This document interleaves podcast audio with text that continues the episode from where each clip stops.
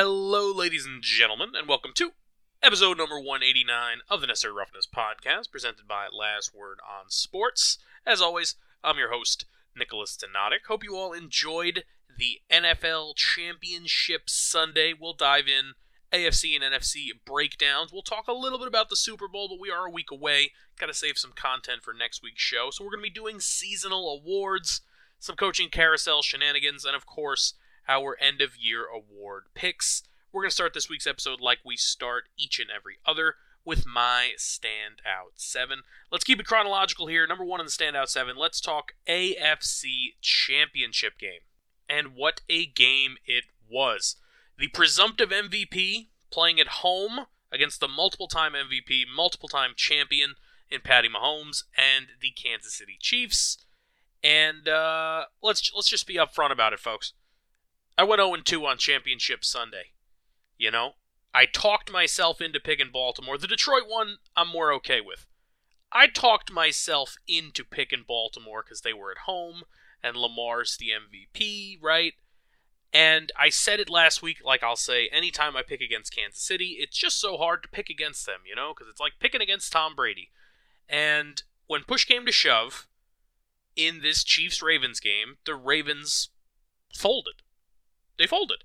Um, not uncommon on this show for me to go negativity over positivity, but if we're being completely honest here, put your hand up if you think the Chiefs won the game. Put your hand up if you think the Ravens lost that game. And put your hand down if you're wah wah wang about the referees. Um, let's do the play by play before we get into the brass. You know, the, the bigger picture, I should say. It's 7 7 in this game very early. Harbaugh shows, as he always does, he's willing to go for it. They go for it on fourth down on their own 34 in the first quarter of this game, right? Some great elusiveness in the pocket, in and a little bit out of the pocket for Lamar. Uh, hits Zay Flowers. It's looking good, right? Then it's 14 7 Kansas City. All right, not the end of the world. Um, later, Kansas City's going for it fourth and one, middle of the second quarter. Baltimore defense makes a stop. All right, makes sense. Um, you have the weird Mariota ish play where Lamar catches his own pass. I say Mariota ish because it happened also in the playoffs, also against Kansas City. Um, then we get a couple of back to back holds on the Kansas City O line on a drive that people are probably complaining about penalties for Baltimore, but it is what it is. It's 17 to 7, and the Baltimore defense did not allow another point the rest of the game. If I told you that Kansas City was shut out in the second half, you would say, How bad did Baltimore blow them out? Yeah, not so much. Um, Zay Flowers with just a really bonehead. I mean, he's he's a rookie, right? Young player. I get it. You can't get on him that bad. I'm not to rip him. He looked pretty good as a rookie 77 grabs, 850, right? Looked easily like their best receiver this year you, you can't get a taunting penalty there. And then you know what? If you're going to get a taunting penalty there, you can't get stripped on one of the plays of the year by L'Jarius Sneed as he dives into the end zone. That cannot happen. That just cannot happen. Then later on, uh, we'll gloss over the the roughing the passer call on Clowney, whatever. It doesn't really matter. Kansas City did not score in the second half. You want to tell me that you want a pass interference call on, I believe it was Isaiah Likely in the end zone when the ball's underthrown and he's triple covered?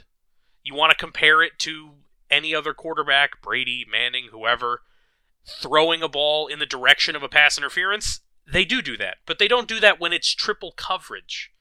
Not to mention, I don't believe, and look, maybe I'd have to look at the replay. Maybe I'm wrong. Raven fan, tell me. Comment section, social media. You know the deal. At Nik Donadic, N I K D O N A D I C. Not running from interaction here. Um,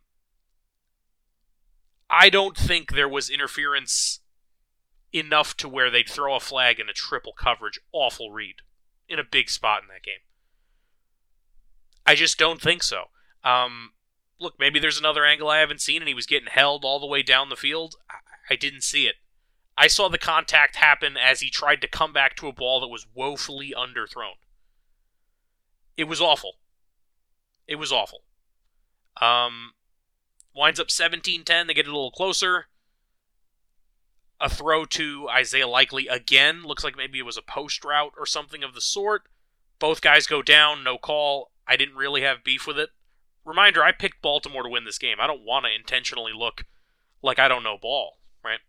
Uh, no, but in all seriousness, I, I, didn't think it was anything egregious. Um, then Baltimore winds up with 12 men on the field, which was, I mean, at that point they'd mentally checked out. I thought Roquan Smith made a tremendous, tremendously smart play to get the intentional penalty to get it back to first and 10. Did he need to absolutely level a Chief player? Probably not. But the yards don't matter at that point. If Kansas City goes down and kicks a field goal, who cares? You're already down seven. It's over. Understandable. I thought it was a genius play for a guy that's really been getting praised all year, and rightfully so. He's a great player. It was a tremendous pickup by Baltimore, and you know what? He's uh, one of the anchors of this defense, and unfortunately, biggest play of the year. What happens?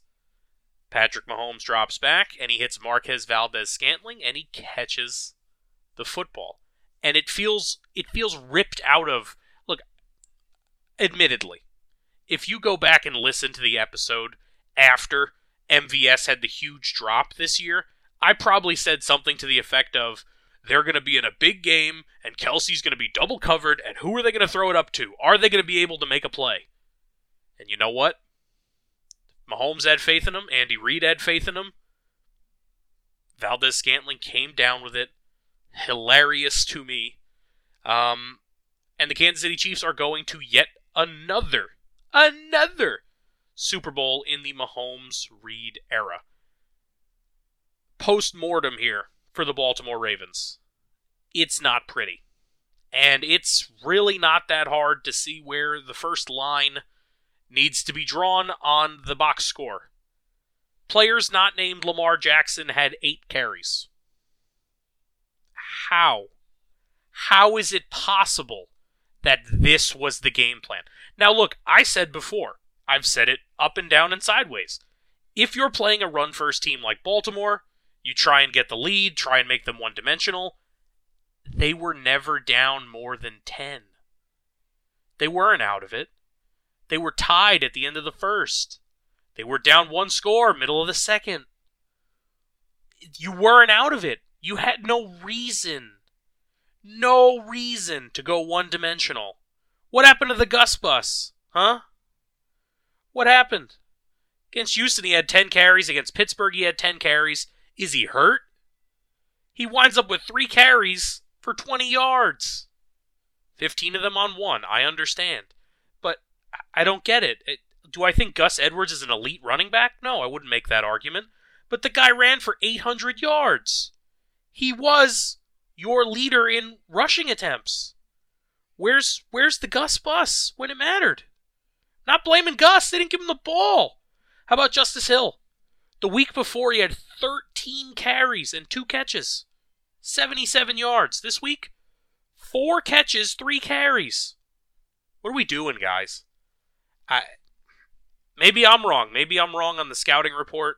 Maybe the Chiefs have an elite run stuffing defense, but you're not even going to try?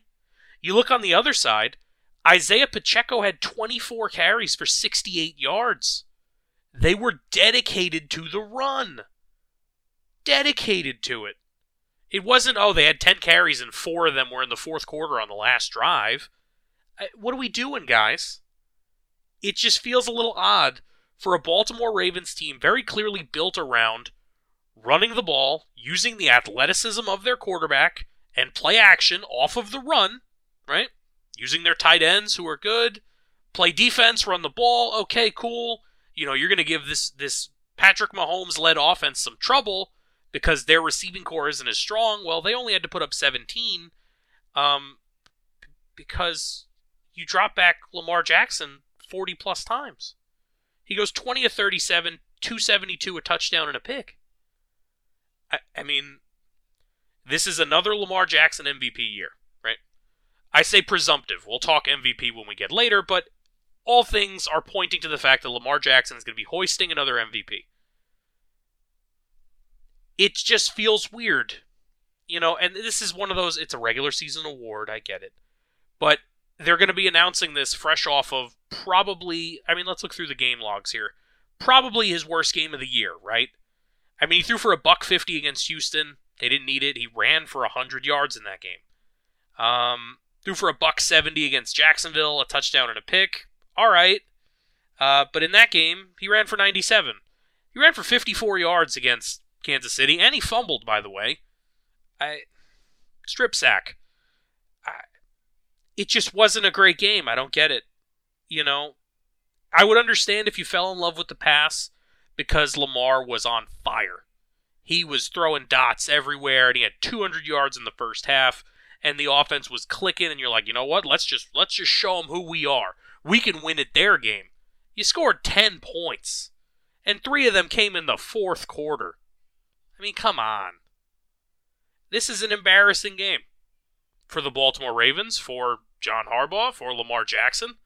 Everyone involved, everyone but the Baltimore defense. The defense and the special teams, other than them throwing Justin Tucker's helmet away, should be able to rest easy because realistically, I mean, what more could they have done? What more could they have done? So here we are, walking into yet another offseason in Baltimore, where their team looks solid. This year, they were dealing with a an intriguing AFC North. No Joe Burrow for the bulk of the year means that Cincinnati was out of the way. Pittsburgh was shuffling quarterbacks left and right, and you let them into the playoffs, right? It was your backups playing in Week 18. Right or wrong, it's the truth. Um, and Cleveland, with Joe Flacco, also found their way into the postseason. So I'm not certain this is an. Ins- I mean, obviously, Super Bowl or bust, right? But this is not an inspiring AFC Championship game loss. This is not early in the dynasty, so to speak. You would think. This is everyone is in their prime.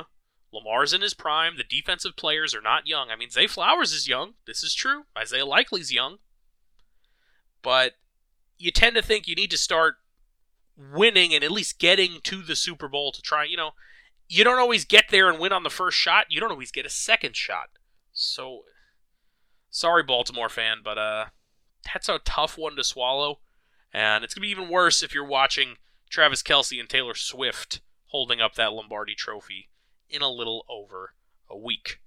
Number two in the standout seven, let's talk about another team that lost the championship game. Let's talk Detroit. What is going on?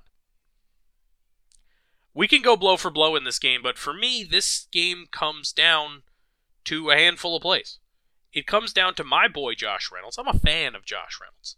If you've been listening for a few years, first of all, thanks for sticking around. Second of all, you remember me talking about Josh Reynolds and his role on the Rams and how he was a great player for the Rams and how letting him go, oh, I don't know. And then, you know, he, he winds up in Tennessee. They barely use him. He gets traded to Detroit.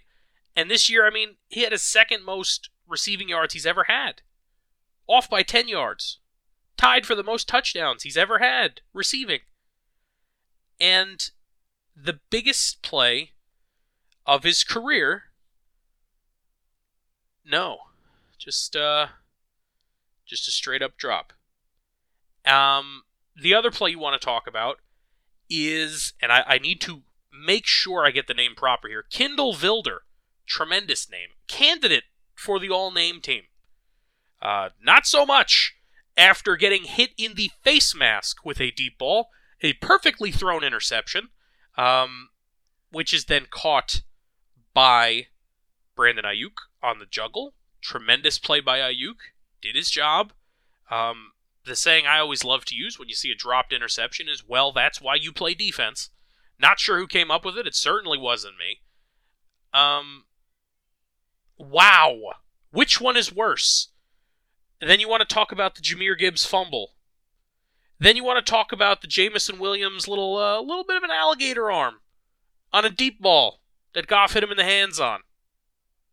I mean, then they get stopped on that drive. Like all th- by the way, while I'm over here talking about how I went 0 for 2 in the championship games, please do yourself a favor. Show me some love for getting the Jameson Williams call right. I just said he dropped a touchdown. Yeah, yeah, he did. Jameson Williams had 42 targets this year. He had three touchdowns. I said he would be an X factor because of his speed. He had two touchdowns in that game. Dropped a third one. Third one could have been massive. I agree. I understand. Rushing touchdown in the first quarter, and he winds up with a, a good catch. I believe it was on fourth down, uh, or late in the game at the least. It was in the fourth quarter. Um, to try and pull Detroit back into this game. And I mean, who do you want to blame? People are blaming Dan Campbell for not kicking the field goals. And I would understand where you're coming from if they somehow lost. I mean, they do lose this game by three, right? So I shouldn't say, oh, I would understand where you come. No, no, no, no, no.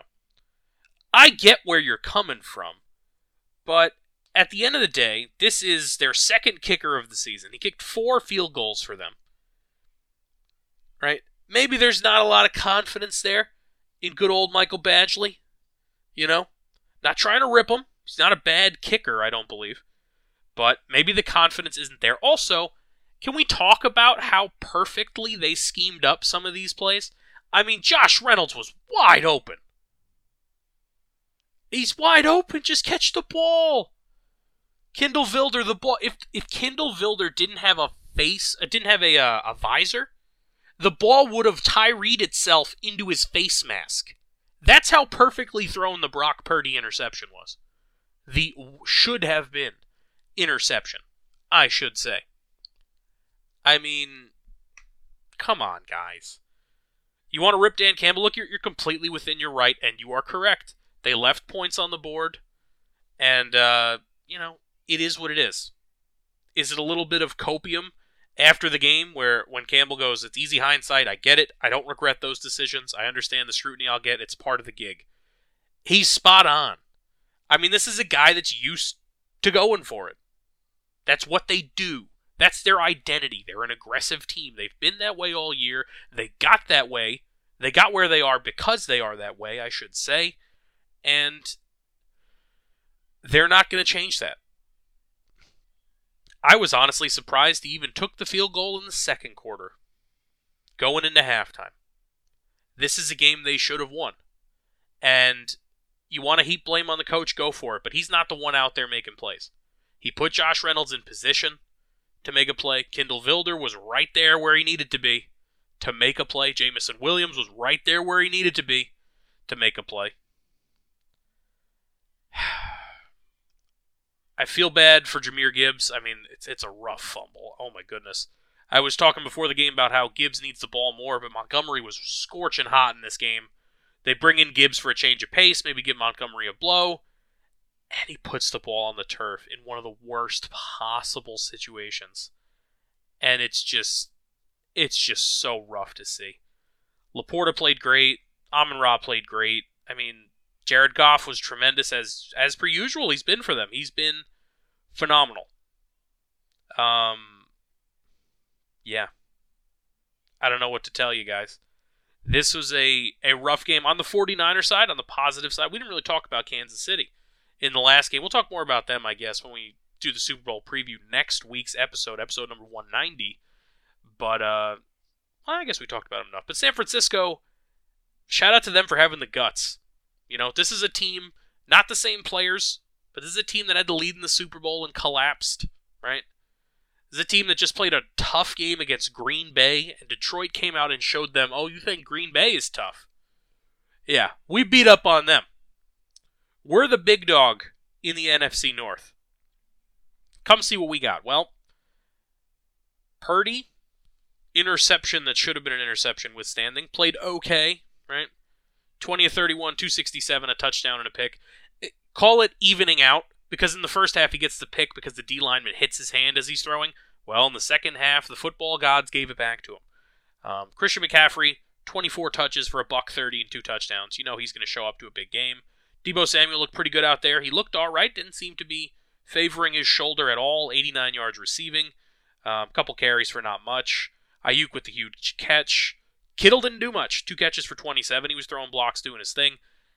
It, it really, you know, as somebody that perfectly picked the wrong teams in both games, I mean, it couldn't have been easier, especially for Detroit, Detroit's up so big, so big, and you get, you know what? I'll be that guy because we talked about it last week. You get the kiss of death from Chauncey Gardner Johnson in the first half, waving to the crowd, up twenty-one to seven. Total goofball. Total, complete, and utter goofball. Chauncey Gardner Johnson. He is, sorry, CJ Gardner Johnson. CJ GJ, if you will. Not sure what they call him nowadays. Total goofball. I mean, come on, guys. I mean, you look at his regular season stats. I, guys, he had 17 tackles. I mean, I know he only played a handful of games. Came over from Philly. Come on, not an impact player during the year. Like, this is two playoff games in a row. He's Mr. Taunting. Like, I don't know, dude. Uh, I don't know. I think he's a decent player. He was good in Philly, but what is he on about? What is he on? I don't get it. Kiss of death. Sorry, Lion fan. Sorry, Raven fan. You're going to be watching the Super Bowl at home with me. Number three in the standout seven. Let's do some coaching carousel uh, catch up. Triple C here. Not to be confused with Henry Cejudo. Um, Philly to hire Kellen Moore, the former Cowboy OC, as their offensive coordinator. Good hire, bad hire? Eh, it's one of the hires of all time. Kellen Moore was pretty well regarded in Dallas, not so much since leaving Dallas, actually pushed out, I believe, by the McCarthy regime short of swap. Um, Cleveland hiring Ken Dorsey, the former Bills OC, as their OC. Ken Dorsey, famously a former Cleveland Brown quarterback. Uh, he was not great. You know, he played four games, um, seven interceptions, no touchdowns. But hey, what are you going to do? Other coaching news Ben Johnson of the Detroit Lions. This one is massive, and I think it just came down to the job that he may have had in mind got filled before he had the opportunity to depart.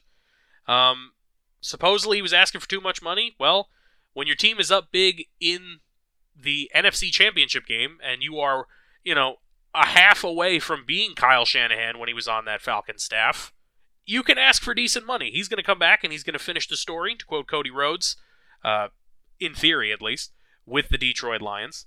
Um, Seattle hires the Baltimore defensive coordinator, Mike Macdonald, as their new head coach.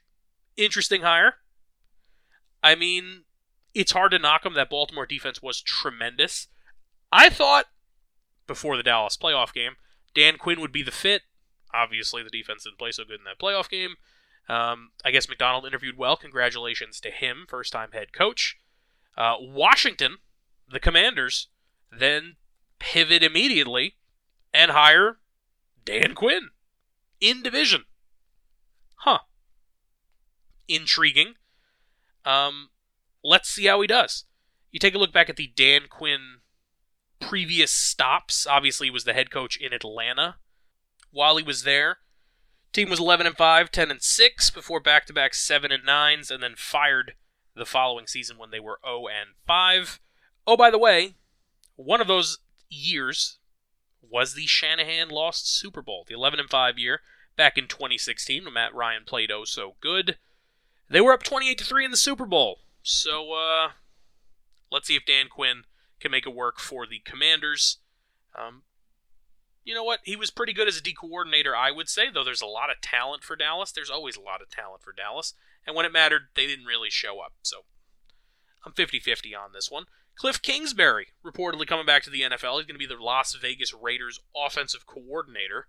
I remember some I don't know if it was a quote or some weird stories about him when he was leaving Arizona. Not necessarily calling him weird, but saying that he was going to go move to Thailand or something and not coach football. And well, evidently that didn't last very long. But I guess nice to see him back on the NFL sidelines. I don't think he was anything special in Arizona. Let's see if he's better in an assistant role. Uh, Pittsburgh made it official that the recently fired, fired this season, uh, Atlanta head coach Arthur Smith is going to be their offensive coordinator. Interesting hire.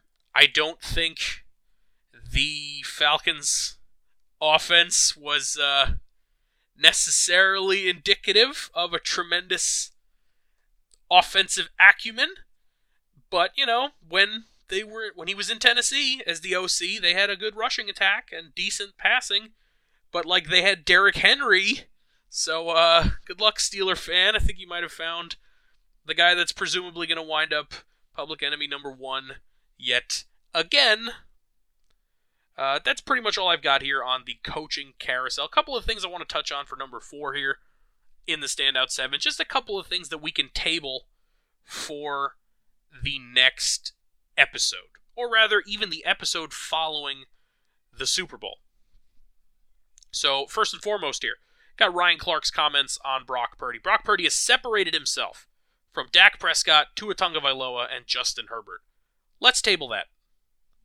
It is now the 2nd of February as I am recording this episode. How about we discuss this on the 16th of February? Can we do that? Can we do that?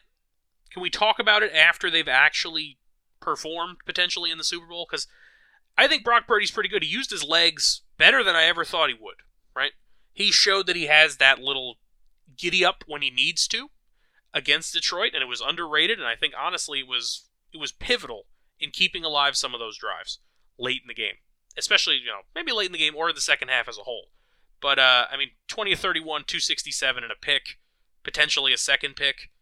The guy didn't play tremendous. They won the game. I get it. What happened to wins are in a quarterback stat? What happened to that? Anyway, uh, another thing we can table um, comparisons between the Kansas City Chiefs and the New England Patriots. Can we table that one? Perhaps. Uh, yeah, let's do that. Let's not talk about legacy and dynasties and whatever.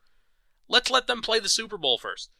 Uh, the comparison I'm referencing is the 14 to 18 Patriots and the 19 to 23 Kansas City Chiefs. Five division titles apiece, five conference championship appearances apiece, four Super Bowl appearances apiece, and if they were to win, it'd be three Super Bowl wins apiece. Let's let's table that one. Let's not talk about that right now. How about that? Thanks. That's tremendous. Um, number six, excuse me, no, number five in the standout seven here. Uh, there was another thing I want to talk about. There was an article about the Jets' collapse in the Athletic, but uh, admittedly, I didn't read it super thoroughly because you know why the Jets collapsed? Aaron Rodgers got hurt on like the third play of the season. That that's why. That's why they collapsed.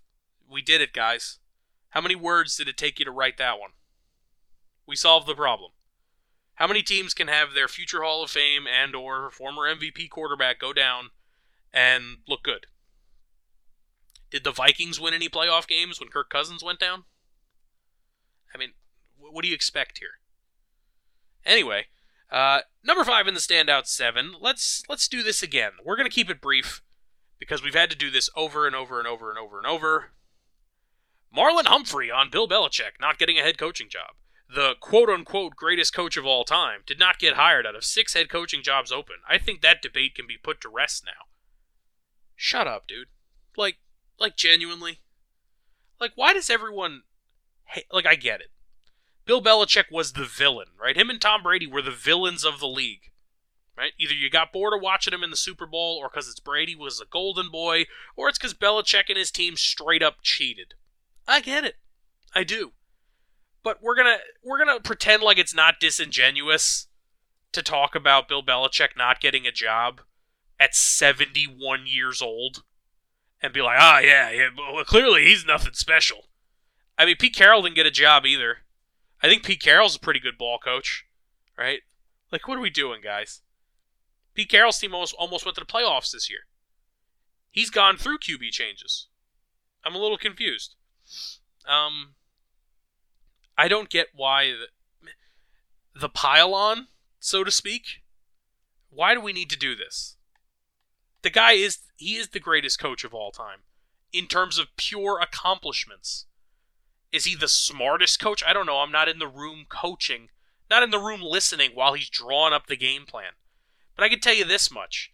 If you've been as far as often as he has and continually succeeded, what what do I need to know?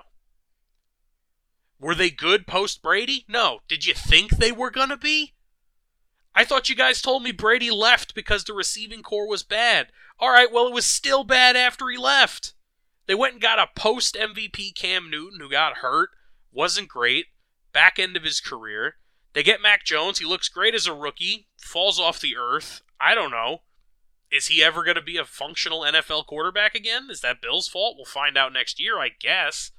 Maybe he'll still be wearing Patriots colors and backing up whoever they draft. I don't have an answer for you. Um, I don't know. I, I tell you this much: thirty years from now, much like people are still talking about Bill Walsh and Jimmy Johnson, and you know the likes of obviously Vince Lombardi, they're going to be talking about Bill Belichick. They're not going to be talking about me or you, Marlon Humphrey. They're just not. Sometimes, you know, oh, you got carried by Brady. Yeah, and you know what? We're still talking about Pippen, huh? People love talking about how Pippen was the greatest ro- the greatest Robin. He got carried. Yeah, you're still talking about him though, huh? Still talking about him. Why do we keep needing to have these conversations? Leave Bill alone, man. Leave Bill alone. He's not doing nothing to nobody. Like the biggest problem people have with him, look, you, you want to say he's a cheater? That's true.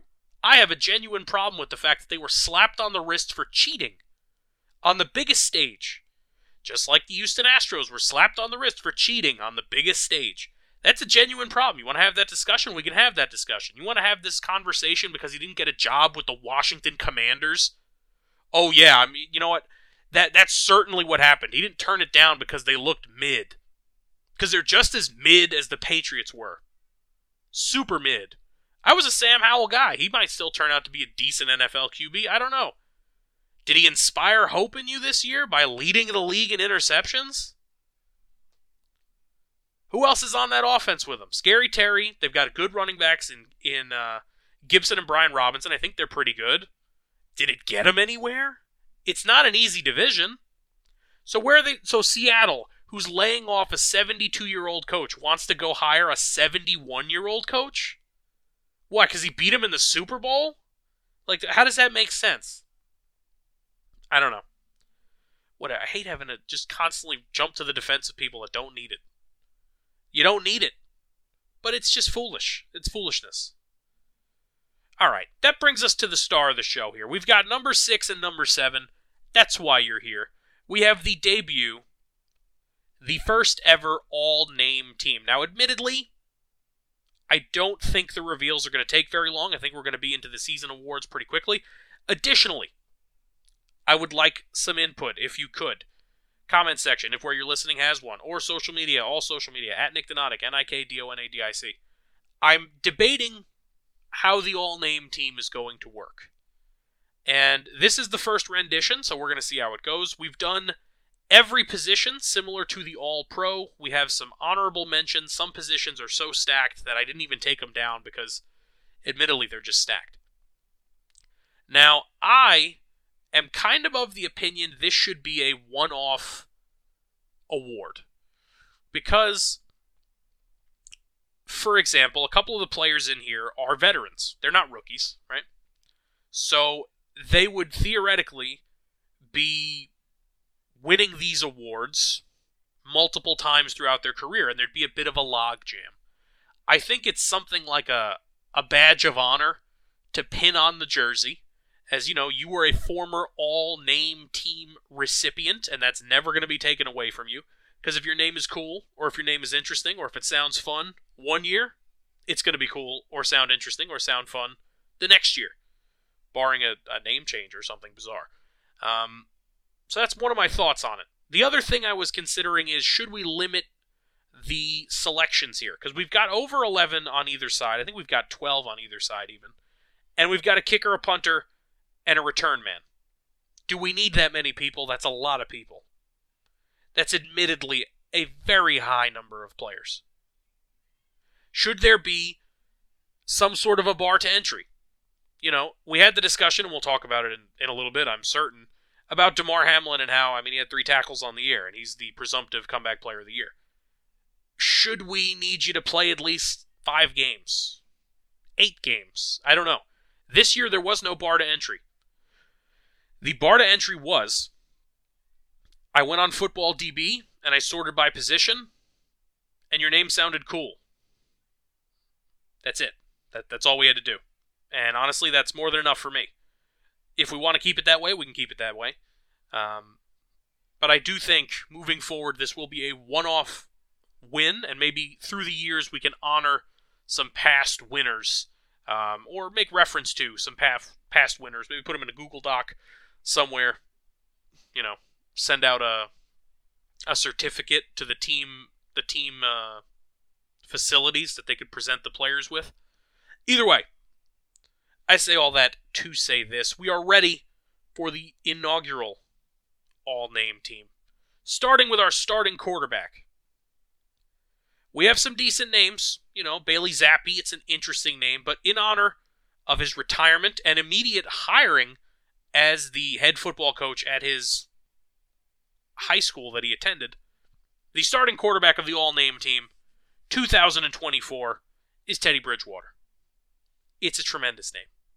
He's had a solid career it's a shame, you know, you looked at him going arm in arm with Dan Campbell at the end of the game, and Dan felt for him, and rightfully so, you know, that this was his last shot, his last hurrah. Could he have come back to be the backup next year? Who knows? Didn't want to do it. He said, I'm going to go coach high school football, and I respect it.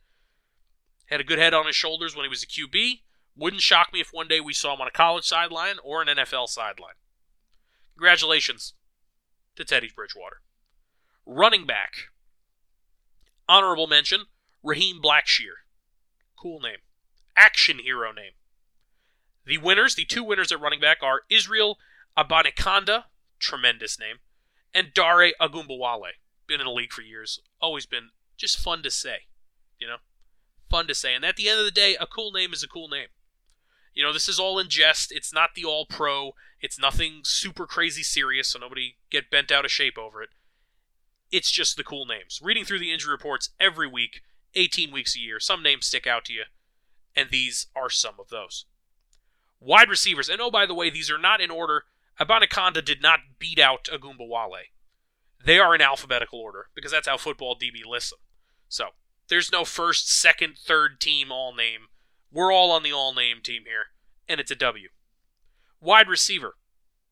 Honorary mention, we've got Erik Ezukanma. Tremendous.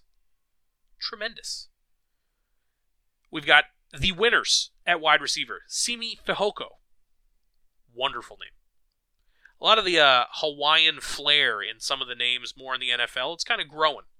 I don't know if that's the Polamalu effect or it's just happenstance or maybe the Domata Peko effect. You know, shout out to him too. Uh, but it's growing.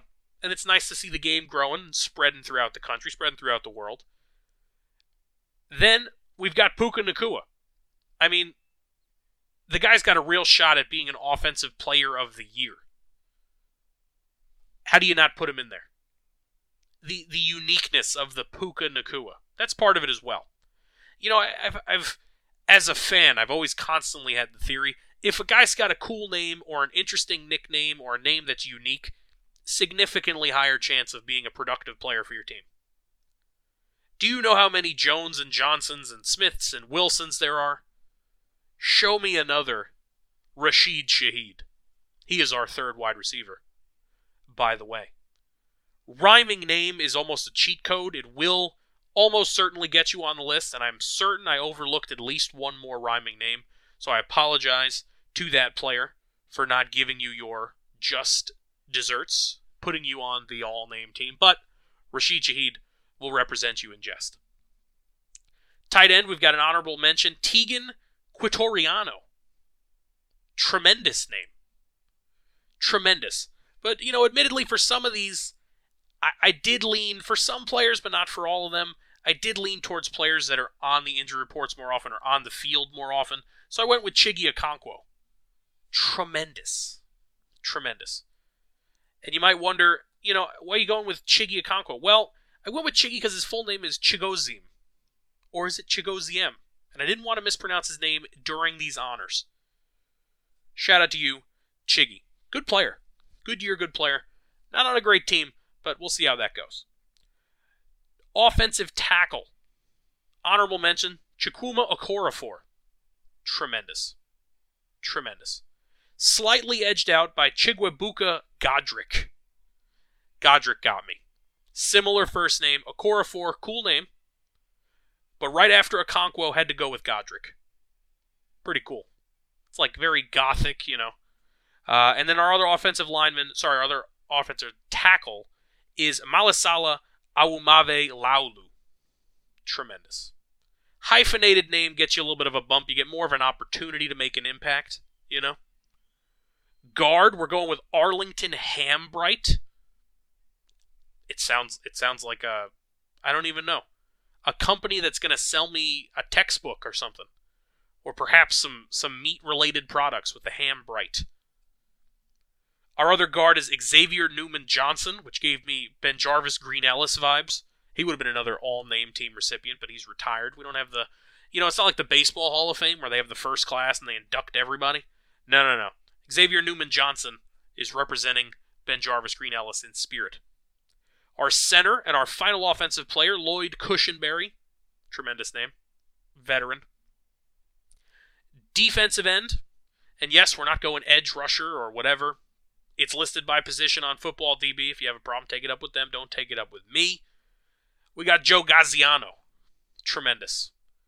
As a native New Yorker, I have an appreciation for the Italian name, the Italian culture. Let's do it.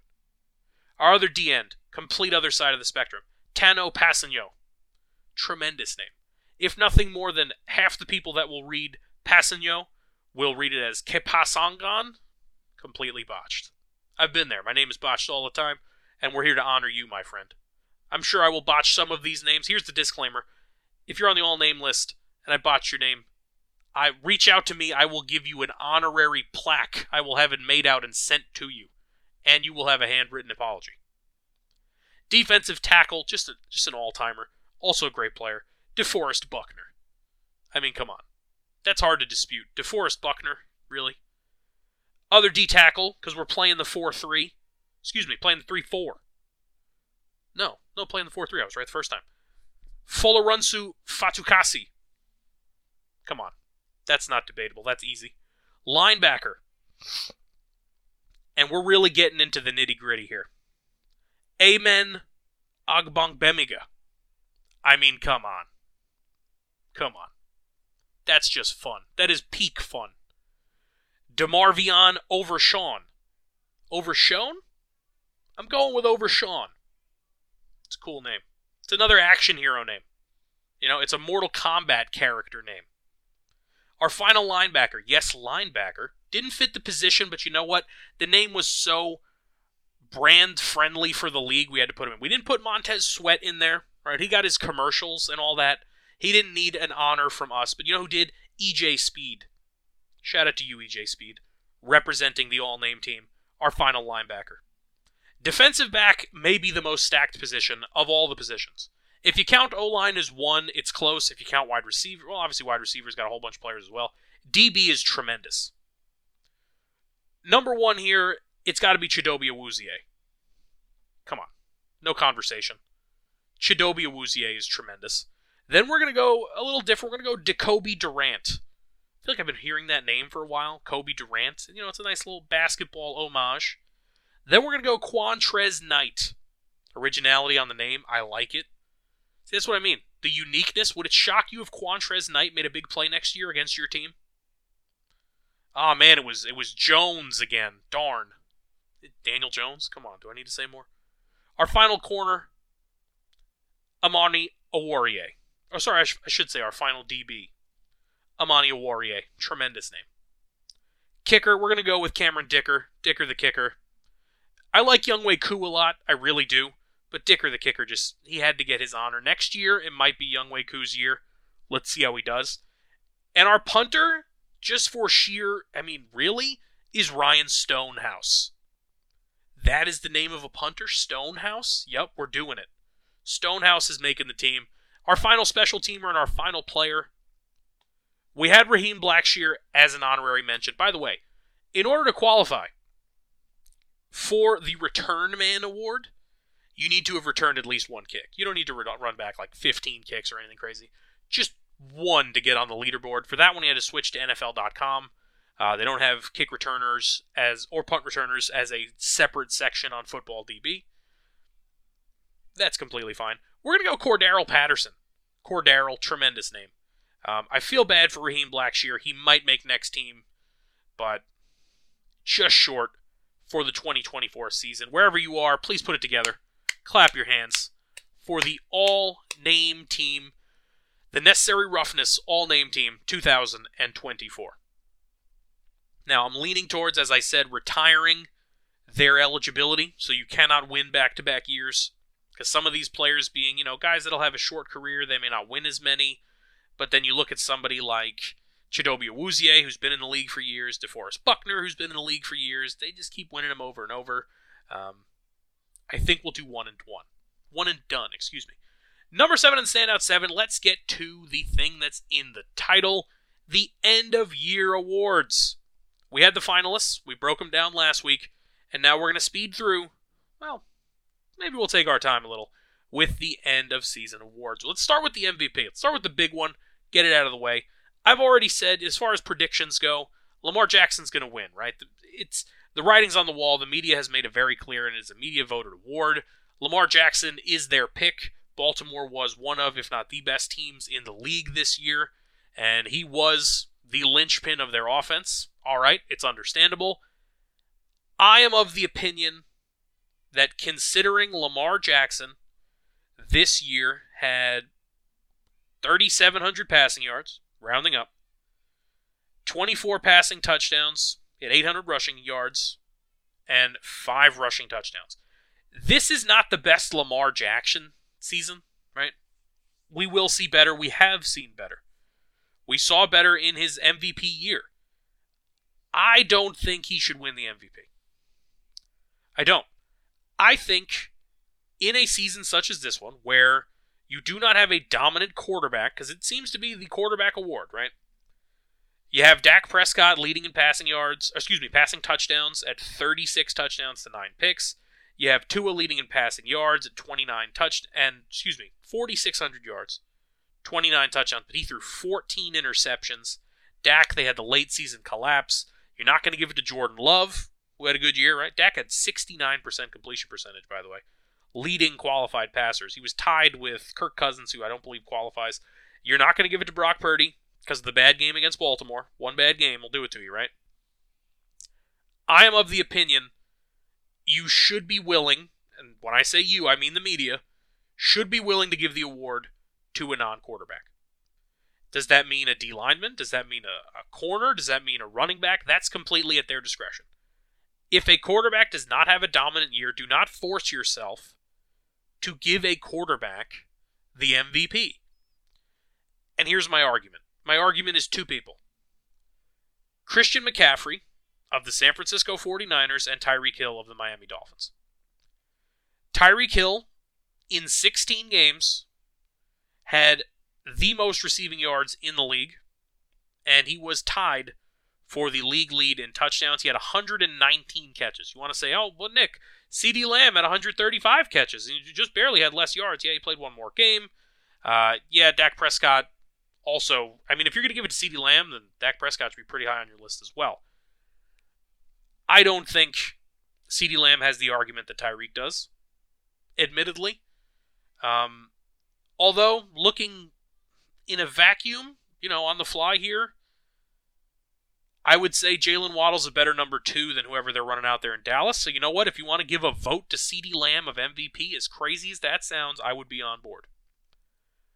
My pick for MVP, the necessary roughness MVP, is Christian McCaffrey. Tyreek Hill, 1,800 yards receiving, 1,799 to be exact. Did he have much on the ground? I believe he had 15 rushing yards, so 1,800 all purpose. 13 receiving touchdowns, right? Christian McCaffrey ends the year with 1,459 rushing yards and 564 receiving yards. That's right. That is a 2,000 yard from scrimmage season. Just, just straight up not really being discussed. Anyway, uh, he also, by the way, had 21 touchdowns on the best team in the NFC, the team that is representing them in the Super Bowl. I know it's a regular season award, but they were the best team in the NFC. I'm giving Christian McCaffrey the MVP. Now, I'll say this like I said, Lamar Jackson's going to win it. That's the way it is. I get it. So for Offensive Player of the Year, I think they're going to give the award to Christian McCaffrey. I think he deserves to win something. My version of the award, I think you have Tyreek Hill battling it out with the quarterbacks. This is the necessary roughness show, right? So it's our awards. Um, I don't know. I think there's certainly an argument to be made for Lamar as the offensive player of the year, right? It's kind of a. The only reason I say this because they they need, and I say need, I mean it. They need to give one of these awards to a quarterback. If the quarterback doesn't win the MVP, they will win Offensive Player of the Year, right? It just seems to be the way that it goes. So in that position, maybe 3,600 passing yards, a whole bunch of rushing yards. You know what? Maybe I would say in mine it would be switched, and Lamar Jackson would be the offensive player of the year. Can can that does that make people happy? Right? Realistically, I'm kind of I'm kind of just saying it so you guys don't get angry at me because I kind of want to give the award to Tyreek, but uh, yeah, yeah, I'll go with Lamar. Yeah, he'll be our offensive player of the year, and we'll give CMC the MVP. It's a little weird, but we'll get it done. That brings us to Defensive Player of the Year. And I have a question for all of you. Has the Defensive Player of the Year award just become the Sack Leader award? Because I don't know about you guys, but I find myself, when I think of the Defensive Player of the Year, that's what I think. Um, Bland, nine interceptions, five touchdowns on the defensive side. Uh, do you think he's going to win? I don't think he is. Geno Stone, seven interceptions. No. I mean, how about Jessie Bates? Jessie Bates had six interceptions and almost double the amount of tackles of either of those guys. 69 combined tackles for Bland, 68 for Stone. Jessie Bates, 132.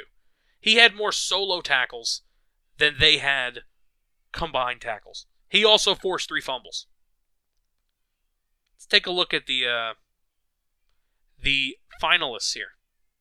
You know, you know what I don't see in here? Jessie Bates. At all. I see Maxx Crosby, Myles Garrett, Micah Parsons, and TJ Watt. And they are all pass rushers. Bates is there because he broke a record and he plays for the Cowboys. I'm going to give the award to TJ Watt. TJ Watt led the league in sacks. TJ Watt is one of the most dominant players in the NFL on the defensive side. He had three fumble recoveries. Sure, let's do that. Okay, why not? Um, he also had an interception this year. I would say this. My second or third place, I think I might give Jessie Bates second place now that I think about it. I was considering putting him in third, but you know what? I'm, I'm, I'm swapping it around here. I've got Jessie Bates number two because I think he deserves some love. Tremendous offseason acquisition. I know it's Atlanta. It is what it is. I don't care. It's an individual award. What does it matter? It doesn't matter who you play for. Number three for me is Khalil Mack. And it's because at 32 years old, Khalil Mack had 17 sacks. He had five forced fumbles. Five. TJ Watt had four and three recoveries. I think I said forced before. Three recoveries. Four forced fumbles for Watt, five for Mack, 10 passes defensed for Mack, eight for Watt. No interception, but I mean, come on. An aging pass rusher who's still got it. Potentially a future Hall of Famer. I give it to Khalil Mack at number three. Not even a finalist. Offensive Rookie of the Year is the battle I have been fighting the entire season. Jahmyr Gibbs and Sam LaPorta might be the best rookie teammates on offense ever. And I don't mean in terms of talent. I mean, in terms of production, we're talking 10 touchdowns apiece for rookies on a team that could have been Super Bowl bound. Again, I mention it all the time. That is a Madden NFL rebuild. We had it with CJ Stroud and DeMeco Ryans. Yeah, I'm to make my coach guy and I'll draft a quarterback and we'll do great. And they made the playoffs. And oh, yeah, you know what? I'm yeah, yeah, we need a running back and a tight end. I'll just draft some guys. Boom. Hidden development, right? Maybe it's going over you guys' heads, but there's got to be some gamers out there that know what I'm talking about. Either way, they will not win the award. Bijan Robinson, theoretically could have won the award if if there was some more uh, some more pigskin going his way. I think Bijan Robinson is a tremendous talent, and I think under a new coaching staff he will get the rock more. He had 200 carries for 976 yards. Jahmyr Gibbs in a split backfield had a buck 82 for 945 yards. Wow. Tremendous year out of Gibbs. Um, one and two, I'm just stalling here. One and two have got to be Nacua and Stroud. The award is going to go to CJ Stroud. I am here to make the argument for you. I don't care how the vote turns out. I think the NFL should give out a co rookie of the year to Puka Nacua and CJ Stroud. Is it unfair that they're not honoring LaPorta and Gibbs? Perhaps. But Puka Nacua set rookie receiving records on a team in the Rams that we didn't think was going to be good. Raise your hand out there if you thought the Rams were a playoff team at the beginning of the year. Put your hand down. Now put your hand back up and tell me, did you think Puka Nacua would even be a factor in their offense if you thought they were going to the playoffs? You thought Cooper Kupp would come back and be great. You, you thought their running game would be back to what it was when Gurley was around. What, what did you think? You didn't think Puka Nacua would come in and set the world on fire as a rookie receiver. I think CJ Stroud deserves to be honored. I think if he wins the award, it will not be a robbery because he is sensational. And his performance as a rookie QB is uh, matched by very few. Very, very few but I think it should be Co Rookie of the Year. I think Puka Nacua did enough to deserve to be honored, and I think it's just an award. We make it up as we go along, make them co winners. I think that'd be the best way to do it. Defensive Rookie of the Year. We've got Will Anderson, high draft pick. He had seven sacks for the Houston Texans. We've got Joey Porter Jr., Devon Witherspoon for the Seahawks, uh, Porter Jr., obviously, for the same team as his father, Pittsburgh Steelers. Jalen Carter, the Eagles. And we got my pick in Kobie Turner. Kobie Turner with nine sacks. You know what? We're giving everybody sack award. Look, at the, at the halfway point of the year, by the way, I had Byron Young as my winner. Byron Young ended the year with eight sacks as a rookie, two forced fumbles, and a fumble recovery. He's not even in the top five. Really? Like, not even in the top five at all? Isn't that kind of weird? Anyway, um, yeah, I, am gonna go with I'm gonna go with Kobie Turner. Who do I think's gonna win this award? I mean, the biggest name was Jalen Carter going into the year. Will Anderson went really high in the draft, but Jalen Carter was getting talked about a lot with the Eagles. I don't know if he did enough. Joey Porter Jr. looked like a great player. Devon Witherspoon. They all look like good players. I'll give it to Kobie Turner. Why not? My defensive rookie of the year. Comeback Player of the Year. Go back to last week's episode if you want the deeper discussion about it. I'll give you the cliff notes here. Um, Damar Hamlin is likely going to win because he came back from something that nobody has really come back from, thankfully, uh, or not many in the history of the league. And I completely understand that.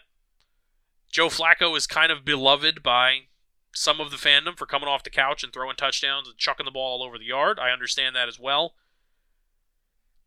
Joe Flacco came out and said he doesn't understand why he's even nominated. He thinks the award should go to Damar. So you know what?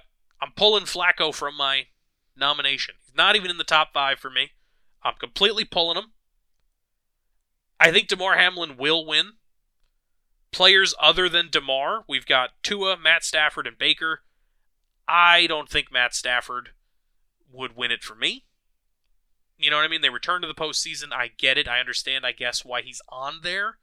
But uh, as we mentioned last week, where, where's the love for John Metchie? If we're talking about players coming back from significant health situations, um, guess not. But that leaves us with Baker and Tua. Tua coming back from significant, significant concussions, and Baker coming back from well, his career potentially being in the dumps. So it really comes down to is this award more about a return to form as a player, or is it about coming back from a significant injury? I don't know. I remember, I think Alex Smith won it after the broken leg that almost led to a leg amputation when he was in Washington. let's go with Damar Hamlin. Um, is it going to be, you know, in that situation I'm talking about, would it be Tua or Baker for me? I don't know. Like I said, if we're leaning towards the injuries, it would be Tua. If we're leaning towards performance coming back out of nowhere, it would be Baker. Because Tua played well for the bulk of the year and then obviously had to deal with the concussions. Came back to playing tremendous. Um, either way, it's your call. Coach of the Year, our finalists are Dan Campbell of the Lions, John Harbaugh of the Ravens, Kyle Shanahan of the Niners, Kevin Stefanski of the Browns, and DeMeco Ryans of the Texans. I do not think John Harbaugh should win this award. He has an MVP caliber quarterback on his team. They did not go 17 and 0. Why is he here? Uh, Kyle Shanahan with Brock Purdy, fair enough, but the team was good the year before. No, not going to happen. Um, Dan Campbell's an interesting one because they took the next step that they were supposed to. Right? So if a team does what they're supposed to do, are you going to give that award? It's like, you know, the discussion of when the New York Yankees were constantly winning in the Joe Torre years. Joe Torre wasn't constantly winning coach of the year or manager of the year, rather, as it's baseball. Bill Belichick's not constantly winning coach of the year, you know what I mean? So it's tough for me. Maybe it's just maybe it's the bad taste in my mouth of just having watched them choke, you know, in the biggest moment. I'm not going to give it to Campbell. Stefanski's an interesting one because you're literally talking about a guy who had a quarterback off the couch leading his team in the biggest moments, and they went out and they made the postseason. And I thought the Browns would be decent this year, but I thought it was Deshaun Watson at the helm. Watson gets hurt. Nick Chubb gets hurt. You got a backup quarterback, your backup running back. Piecing it together on the fly with glue and tape. Tremendous, but unfortunately, I've got DeMeco Ryans. At the end of the day, on paper, coming into the year, the Browns were a significantly more talented team than the Texans, in my opinion. I thought it wouldn't be shocking if the Browns made it as a wild card, right? The Texans completely out of nowhere. And some of that credit obviously goes to CJ Stroud, who I have winning at least co offensive rookie of the year. DeMeco Ryan should be on this list. Their defense played way, way better than anyone thought they would. The whole team did. And uh, kudos to DeMeco as a freshman, a rookie head coach, bringing home the AP Coach of the Year. And I think he will win it. I think he deserves it, and I think he will. Anyway, that'll bring us to the end of the season awards special, the all name team ceremony. And oh, by the way, episode number 189 of the Necessary Roughness podcast. Thanks for tuning in, folks. We broke down the championship games and we will preview Super Bowl 58. Tune in this time next week. Oh, by the way, it's the Pro Bowl week. We didn't mention the Pro Bowl one time. Look at that. Usually we do these seasonal, the yearly Pro Bowl rant. Didn't give it the airtime this year. I'm not sure you guys care. And I think you know how I feel about the NFL Pro Bowl festivities. If you like it, hope you enjoyed it. I certainly, admittedly, forgot for the bulk of the episode that we needed to mention it, and therefore we didn't. Anyway, Tune in next week for a Super Bowl 58 preview. We'll go through the nitty gritty of everything, talk legacy potentially for the Chiefs if they win this one, talk about is this Brock Purdy guy going to go on some kind of a weird Brady career arc, or is Mahomes going to beat him to the Brady career arc by bringing home yet another Lombardi? How many times will they show Taylor Swift? Maybe we'll cook up a parlay or two, talk about the color of the Gatorade. Either way, if it was your first episode tuning in or your 189th episode tuning in, thanks for coming around and stick around next week for our Super Bowl preview episode. As always, I'm your host, Nikolas Donadic, signing off.